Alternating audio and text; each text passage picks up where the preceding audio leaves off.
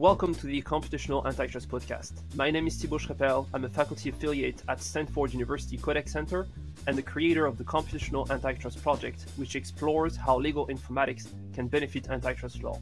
The project brings together over 65 competition agencies and 35 academics in the advisory board. Each month or so, we publish an academic article on the subject of computational antitrust. You may find them at computationalantitrust.com. Today, I am thrilled to be receiving Cary Coglianese, who co authored the paper for us entitled Antitrust by Algorithm, together with Alicia Lai. Cary is a professor of law and director of the Penn Program on Regulation at the University of Pennsylvania Law School. Alicia is a judicial law clerk at the United States Court of Appeal for the Federal Circuit. So, without further ado, let's get started. Uh, Cary, welcome. Uh, I suppose that you are uh, tuning in from uh, Penn, um, and um, I'm very jealous. We we discussed of the podcast, uh, you know, the Philly cheesesteak and all that. I, I, love your city so much. So, uh, I hope we can meet in person very soon. But going back to our subject, could you first summarize the, the key takeaways of your paper in just two or three minutes? Well, thank you very much for the opportunity to be here, and um, and thank you also for acknowledging Alicia Lai's uh, critical role as co-author on this piece. Uh, very briefly, uh, we're in a, a, much changing economic environment today. The market is growing more complex, more multifaceted, and that means uh, there are, I think, uh, challenges for competition authorities to identify anti-competitive behavior. Uh, to meet those challenges, antitrust authorities will need to rely, I think, increasingly on the very kinds of technologies that are prevalent in the private sector, uh, but use those technologies to improve the work that antitrust authorities need to do. Uh, and, and, and this paper uh, makes that argument uh, about a shift to antitrust by algorithm and then highlights key organizational uh, legal, and uh, overall uh, public confidence boosting challenges that antitrust authorities will face in moving toward antitrust by algorithm. Yeah to, to so to quote a, a, rock band that i'm not a big fan of actually but i suppose the idea is to fight fire with fire. Is that right? That's right. I mean it's a little bit like uh, thinking about uh, police officers trying to uh, monitor and oversee traffic on freeways by still using uh, horses and buggies, right? Uh, you know, when the economy shifts to a new technology, uh, government needs to keep pace with that. Uh, in an earlier article, I, I, I articulated how, in many ways, the entire economy is shifting toward a, a, much more optimizing mode, using technologies to make much more precision decisions and we see this in a large variety of areas and a large range of regulatory concerns beyond competition policy. Uh, but government then needs to become a more optimizing uh, operation as well uh, to keep pace. Uh, that's really what we're talking about here is keeping pace with uh, the changing tools and techniques and, and modes of, of economic uh, activity. You know, it's funny because I'm reminded of a few uh, villages in South France, where I'm from, where they do have horses actually, right? So the police is still using those. I do wonder what's the goal, but maybe just for the beauty of it. But so moving on to to the markets, and and you already mentioned that that word of complexity, and that's a point that you make in the article uh, early on. And it, it seems that indeed we see that there are more transactions than ever, and that for each of those transactions, as a company, you need to actually rely on more business interactions than what used to be the case right? So this, in my view, captured this idea of complexity, uh, which means that the more there is, the more, I mean, the harder it becomes to detect and analyze and understand the practices. And I think you captured that very well when mentioning and, and explaining the functioning of pricing algorithms, which, as we know, may decide on the price based on numerous uh, factors instead of just, you know, one person choosing the, the price on her or his own. So um, um, could, could you could you summarize evidence of that increasing complexity on the market? What's what's your take on that? Well, you see the the complexity manifesting itself in a range of areas. Um, firms today are engaged in much more complex supply chains. Uh, they are outsourcing more. Uh, even their workforces now are not uh, internal.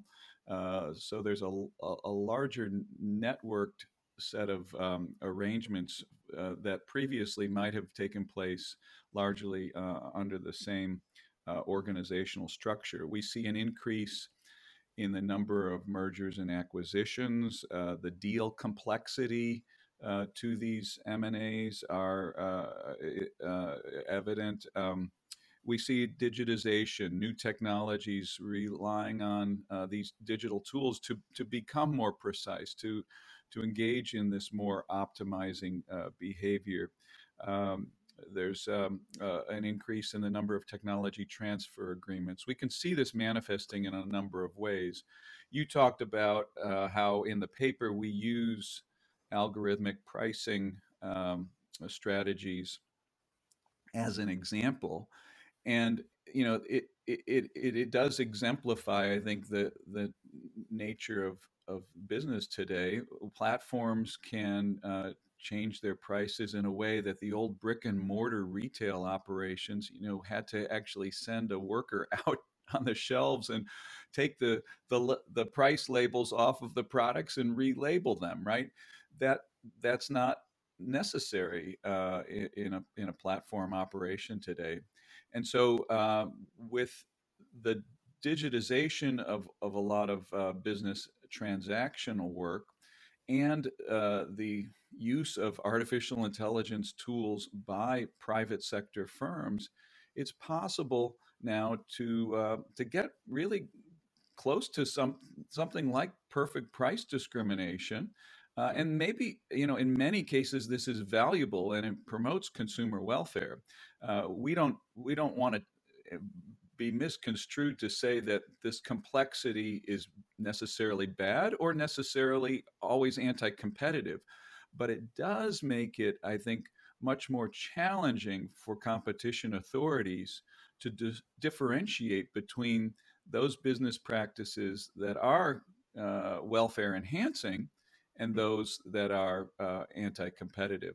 It makes it, I think, much uh, more challenging to identify collusive behavior, which always eh, was something that that people would engage in in a way that tries to evade detection. But that complexity, I think, makes uh, evasion um, more uh, likely. Uh, it makes detecting uh, anti-competitive behavior much more challenging, and that's that's the fundamental um, you know problem that I think uh, you know antitrust authorities face, and that they can help solve by adopting some of these same algorithmic artificial intelligence tools that the private sector is adopting. And, uh, and I suppose that more is coming, right? When when teaching about those issues, I always take the example of two supermarkets pricing uh, orange juice, you know, two euro a bottle from 7 a.m. to 9 a.m. and just one euro for the rest of the day, right? And I'm surprised that to some degree they don't engage in, in those practices, at least not in Europe. And indeed, then would it be pro-competitive? Would it be anti-competitive? What's the analysis? We face lots of you know issues in those markets, and, and I'm sure that we're going to see more of those.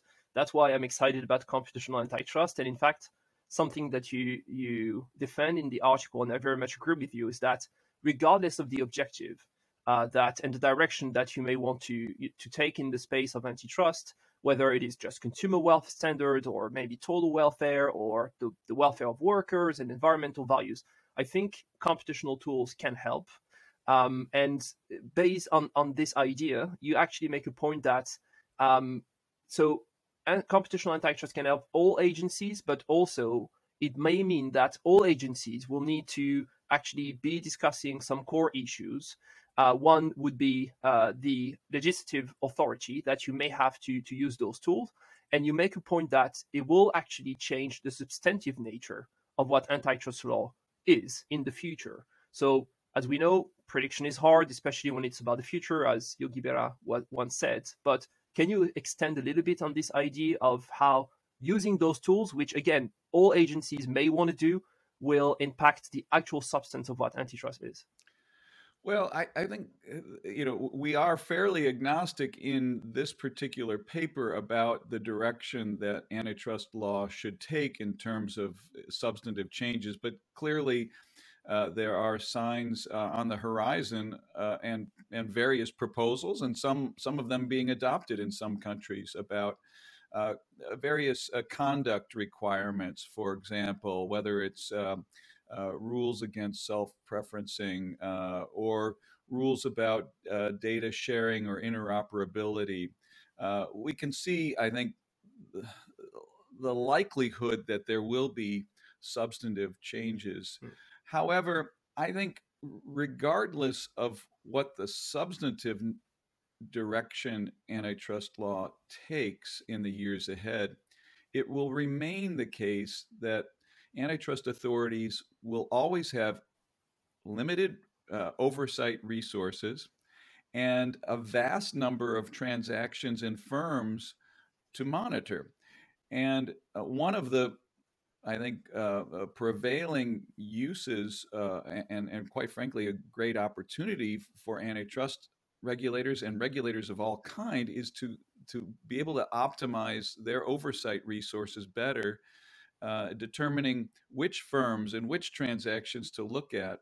Uh, is this is likely to exist no matter what uh, the direction of the substantive law might be in the years ahead. Yeah, indeed. And so, based on this idea, onto the the things that we should think about right now in 2022, you mentioned the need to build organizational capacity. That's one avoiding the legal pitfalls, that's two, and establishing public trust, that's three. So, if that's okay with you, I'd like to discuss those three topics because I think they are indeed central and we, we can't afford not to discuss one of those. Uh, so, starting with the idea of uh, organizational capacity, you stress that, and I quote you here legislators or antitrust agencies will need to establish legal requirements for data sharing to ensure that all firms provide necessary data access to antitrust authorities. Do you have in mind a API of some sort that will send data directly from the firm to agencies, or do you have another mechanism in mind here? Well, uh, if, if, if, we do preface that sentence by saying perhaps more likely uh, that will be the case. Uh, so. Um, uh, you know, I, let me just say that you know these algorithmic tools that would make up the new uh, operational world of, of antitrust uh, depend on on large amounts of data, right? So this is a necessary condition for uh, government competition authorities to rely themselves on uh, algorithmic tools. So where does the data come from? Well, some of it might come uh, in in the future from uh, direct case specific uh, agreements, settlement agreements uh, following some traditional enforcement action. Some of it might be provided voluntarily by firms, but we think uh, it is more likely that uh, in the future, even if the substantive standards remain the same, there will likely need to be some kind of regulatory change, whether by legislative action or uh, by a rulemaking from the agencies themselves, that would require uh, some degree of information provision. Now, how this hmm. plays out might depend on the the the, the priorities for for temporal currency of the data. So. Um, uh, one could imagine at the at the limit some kind of real time A- APIs that would provide real time data streams from uh, you know say a platform firm to the government regulator. We actually are seeing this sort of thing uh, in a number of other regulatory contexts where regulators are starting to think about well should we have for example real time access to data streams from offshore oil and gas drilling operations? I know you're uh, talking to me today from Amsterdam, and you've got a you know a few of those uh, those oil platforms off the the shoreline there, um, and, and and and and such real time data sharing could be uh, really you know perhaps a decade down the road, perhaps a couple of decades down the road, really where we end up with with the antitrust authorities as well. That would require some kind of legislative or regulatory action to set set those arrangements up. But somehow you do have to figure out a way of getting getting the data. Uh, you know, historically, uh, you know, if you go go back a few decades, uh, data uh, were, were requested often, sometimes in in manual form. We had to actually take it off of paper. But obviously, we're in an entirely new world today, and we need to think about ways that um, that antitrust authorities can have access to the necessary data to do their work. Yeah, and that's something that I thoroughly enjoyed in your paper. That is that you explore outside of antitrust, you know, what has been done by different agencies and governmental bodies, and try to to to to show us, right, that um, other parts of the law and other parts of the administration are moving, and so maybe you know we can draw inspiration out of this. And I do wonder if in the United States, uh, let's say the FTC or DOJ antitrust division could actually take the data out of a, another uh, governmental body and use this because we know that you know the data, the financial data, the 10Ks or the data in the end of data protection agency could be valuable when it comes to antitrust, but depending on each countries in Europe, it, you know, each country will have different rules, and in some countries you could actually combine the data. In other countries, you cannot do it. But what's the state of all that in the U.S.? Well, you know, part of it also depends ultimately on what is the problem or the purpose for which one is seeking data, right? And it so may be that uh, certainly of data that are already provided to other government agencies might provide good proxies for identifying possible uh, uh, uh, uh, you know firms that are that might be engaged in some kind of anti-competitive behavior if and, and those those other data may be sufficient to do sort of a first cut um, uh, you know screening of of, of firms mm-hmm. So I, you know, I don't, I don't think we need to always have the, the, top of the line access to make an incremental improvement.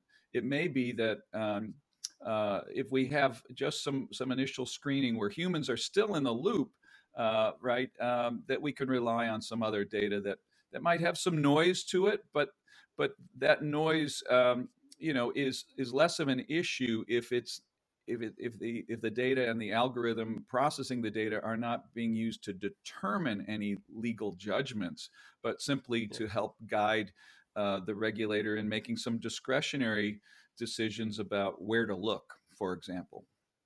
Yes, indeed, and uh, and and it seems that the the nosier system will be a system without data, right, where you would just rely on instinct.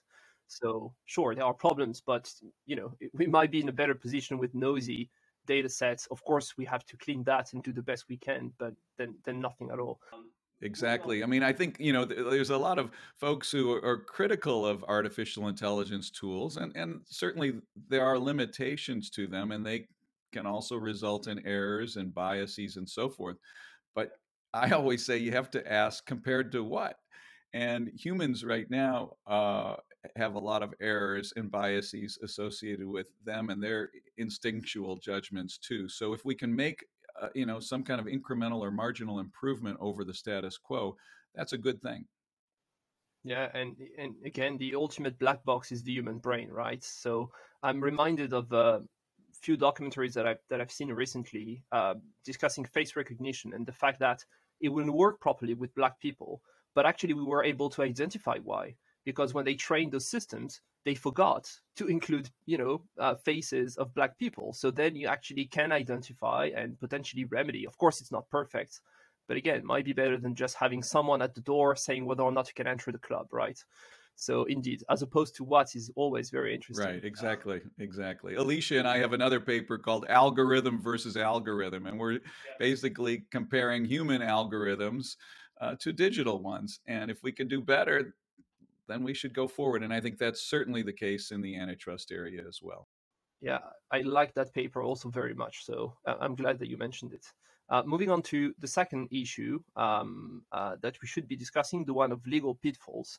You say that, and here again I quote you if antitrust and consumer protection agencies demand disclosure of information related to private firms' use of, of algorithm, they might reasonably expect that the public will demand similar disclosures of their own use of algorithms. I think this is this is central and, and something that some agencies are not willing to discuss, but I think we have to.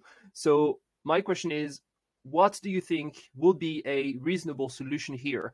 Do, do does it mean that we need to force agencies to disclose some data, all the data, part of the algorithm, the entire algorithm, um, and knowing, of course, that the balance, just to make it clear, is that on the one hand, there is a risk of adversity, right? Because if you disclose everything, then the companies can tailor anti competitive behaviors around it.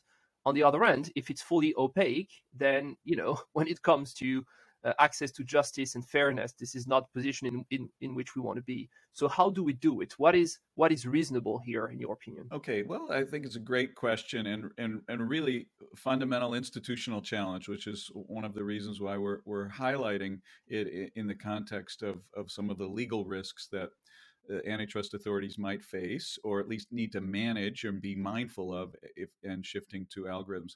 But like with anything, it it will depend in the first instance on what the, the particular system is that one's talking about and what it's doing. Again, if it's simply um, a pre-screening that then directs uh, you know, humans to go and do some direct inquiry and analysis of their own, um, then maybe maybe we really don't need to to worry at all uh, about uh, the the disclosure too much. If there's some kind of you know validation that uh, that that that follows from from whatever the algorithm flags. But the more determinate the algorithm will be, uh, then I think the greater the questions will uh, arise in the courts um, and in the public's mind about um, how how they're operating and how this black box is working. Um, now, you know, I don't think that that means necessarily that everything has to be disclosed. And I think certainly in the, in the context of algorithms that are being used for law enforcement purposes, as you say, I mean, the, too much disclosure uh, can be uh, problematic and allow firms to game them and uh, and evade uh, the algorithm. So um, I think that there are happy mediums uh, that, that that there's some information about these algorithms that it should be uh, unproblematic for for government agencies to disclose uh, their basic purpose uh, maybe the validation methods that the government agency has used and the results uh, or at least some affirmation of the results of those validation efforts could be disclosed uh, there's also the possibility of um, of creating some kind of uh, confidential agreements around a peer review process, so that hmm. uh, even if the working of the algorithm uh, f- for the very reasons that we've been talking about ought not to be fully disclosed to the industry lest it, it you know facilitate evasion uh, nevertheless the government agency could could say well look we have um, shared the algorithm, how it operates uh, uh, in a confidential manner with some third party uh, experts, and uh, they've reviewed it. Um, there are, you know, opportunities in court for uh, judges to look at evidence in camera to to protect the confidentiality of information. So I think these these issues can be managed with some selective uh, disclosure, but also some validation efforts. And sometimes those validation efforts might have to be done under appropriate confidentiality agreements. But I think it's it's very clear that as much as antitrust today is a hot issue with the public, well, the the fairness and operation of artificial intelligence is also a, a hot issue too. And um, antitrust authorities entering this realm will need to give some thought to how they will justify uh, the systems that they build uh, to the broader public, but also, quite frankly, to the to the industries that they oversee as well, uh, who will necessarily, I think, be uh, concerned about uh, how they operate, and and will be the ones who will be likely to to, to take the agencies to court. So, uh, you know, th- this is not an area that should be, I think, uh, pursued by any uh, competition authority lightly. Um, it, you know, it, it's it's something that really requires some deliberation, some planning, and some careful uh, attention to validation efforts. Yeah, so as you mentioned, antitrust is hot. Um, comp- the use of machine learning and AI is also hot. So this makes our conversation super hot, I believe, right? That's right. Too um, hot to touch. so I do have a super hot last question to to ask you, or almost the last question. Um, onto the third point, the one to ensure public trust. So you highlight that agencies may want to start small, gaining experience where computational tools um, uh, where the stakes are low instead of you know going after the, the, the big fishes right away. And so you go on, you go on saying that an idea could be for government officials to consult with members of the public to provide transparency about the plans and see whether or not people think it's a good idea. Should we explore? Should we investigate or not? So concrete question i suppose will be here what what should they consult about i know that some antitrust agencies are listening to us so if they are willing to take action in the space, where should they start? Well, I think they, you know, should start with some discussion about the overall purpose and uh, how and, and, and how the the competition authority should uh, demonstrate the success uh, mm. or or failure, for that matter, of any uh, algorithmic tool. It, it it's very um, much uh, you know a real uh, possibility that government authorities could look to use these tools for one purpose and overlook some side effects hmm. or some uh, some some blind spots uh, that might be created and that's why i think a, a, a, some robust public discussion can be helpful uh, to, to, to counteract some of the inherent limitations that, that humans have to, uh, uh, to approach uh, their tasks with, with, with limited vision. Um, you know, the, the way algorithms operate is they have to be defined by a particular objective. And uh, regulators will often focus with one objective in mind, but then uh, run the risk of overlooking that there are multiple objectives actually when it when it comes to public policy. I mean, you were mentioning it earlier. What is the nature of the welfare? Is it consumer welfare? Is it overall welfare? Is it labor, environment, and so forth? So you know the the design of of algorithmic tools forces uh, government authorities to ask the big questions. What's the nature of the problem we're trying to solve? And that's, I think, a conversation that should definitely involve the public. Yeah, and that's for me the beauty of the subject, right? So, indeed, if we are forced to conduct retrospective studies to try to understand if what we do is effective or not, then we are forced to ask, indeed, the big question what is success and what is failure? And for that, you need to say, what's the goal, right? So, it's clearly full circle, and we come back to, to indeed the very beginning of our conversation how the use of those tools could actually impact the substance by making us think about what we want to achieve, right, in antitrust and what's possible for us to achieve. Um, I do want to ask my final impossible question that I ask all our guests here. Where do you think we'll be in 10 years from now in terms of what's possible to achieve in the space of antitrust using computational tools? Well, you know, I guess I would say uh, two things. First, we might well not be that much farther ahead, but I hope we're not farther behind, right? So th- that's sort of the point here is that uh, if antitrust authorities don't think about uh, what you're calling computational antitrust, or I've called with this article antitrust by algorithm, if they're not going to enter the game, they're going to be left behind, right? So I hope that 10 years from now, uh, competition authorities are able to provide the same degree of oversight of markets that they can provide today or have been able to provide, uh, but yet in a much more challenging environment. So I, so I hope we don't get go go go backwards. Um, the second I would say is I hope that 10 years from now we could answer your question a little bit better.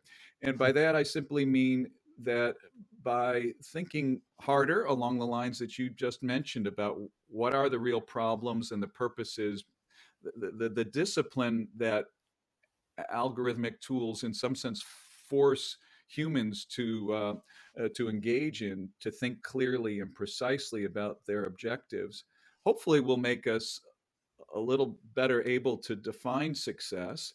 And second we might also then have a lot more data uh, where we can actually uh, uh, assess how well we're doing uh, on a number of different objectives. So um, maybe that's not the the most precise answer, but I do hope that we're not left behind, and I do hope that we'll be in a better position to define success and know how we're how well we're doing.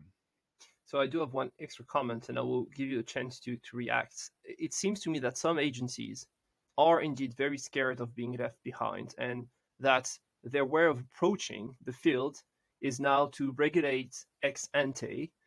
The the assumption, I suppose, being that if we get rid of practices even before they are being implemented, then there are less practices to detect, and therefore you kind of solve the issue, right? But I'm not quite sure if the companies will decide not to infringe, whether it is intentional or not, those ex ante regulations. So it seems to me that in any case, you go back to the need to use those tools because you will want to detect if companies are infringing ex ante regulations on top of competition law. So indeed, I think we really have no choice but to go in this direction. But is there anything you want to say? Because it might be quite controversial to discuss the DMA and what's coming in the US. So I want to give you a shot. Well, I like to say that what regulators broadly are engaged in, and I think this is true in the antitrust realm as well, is they're managing problems. Uh, you know, that we would like to see that we can eliminate problems, we can eliminate risks from from economic activity, but really the only way to be totally sure that we can eliminate problems would be to engage in some kind of blunt uh, legal uh, control and, and simply outlaw certain uh, uh, behaviors or conduct or activities. So, I mean, I, we, I mentioned the, the oil development off uh, the shoreline there in, in Amsterdam, for example. If you want to make sure there's no oil spill, then just don't have any offshore oil and gas exploration and development, right? And, and and I think in the antitrust realm, I mean, the way you want to make sure there's no anti-competitive behavior in the world of new technology and platforms and digital transactions and so forth, well, we just won't allow any of that to happen. But there's trade-offs, right? And if we were to engage in that kind of blunt uh, regulatory reaction, uh, we could impede innovations that would be better for society, that would improve consumer welfare, would make uh, work practices safer, more efficient, uh, better for, for workers in many ways, and, and, and could help the environment. There's a whole, whole host of goals that technology can help us with. And if we just sort of block them all together uh, reactively, we'll, you know we'll lose out on that so that's a that's a cost and i think the the, the way around this is to, to regulate smartly uh, you know to, to up the capacity and the ability for government authorities competition authorities in this case to oversee the markets to be able to make sure that we can get the benefits that come uh, to society from technological innovation and, and innovations in business practices uh, without the the costs and the and the negative consequences. So we've got to be smart, and that's uh, you know that's it. It puts a lot on regulators. It's challenging time, but I think we can do it, and we have to start thinking about ways of using the same kind of tools that the private sector is using to improve their game, uh, to improve the game and the performance of government regulators. Yes, thanks a lot. You just mentioned one of my favorite words that is uh, trade off right? And I think your paper does a fantastic job at exploring the trade off and putting that on the table so that indeed, as you just mentioned, we can think about how to become smart. I like that very much. So, on that good word, uh, thank you very much, Cary, for such a great conversation. I hope again to see you around the Philly cheesesteak next time uh, in, in the US. And uh, yes, take care. See you soon. Bye bye. You're welcome. Thank you.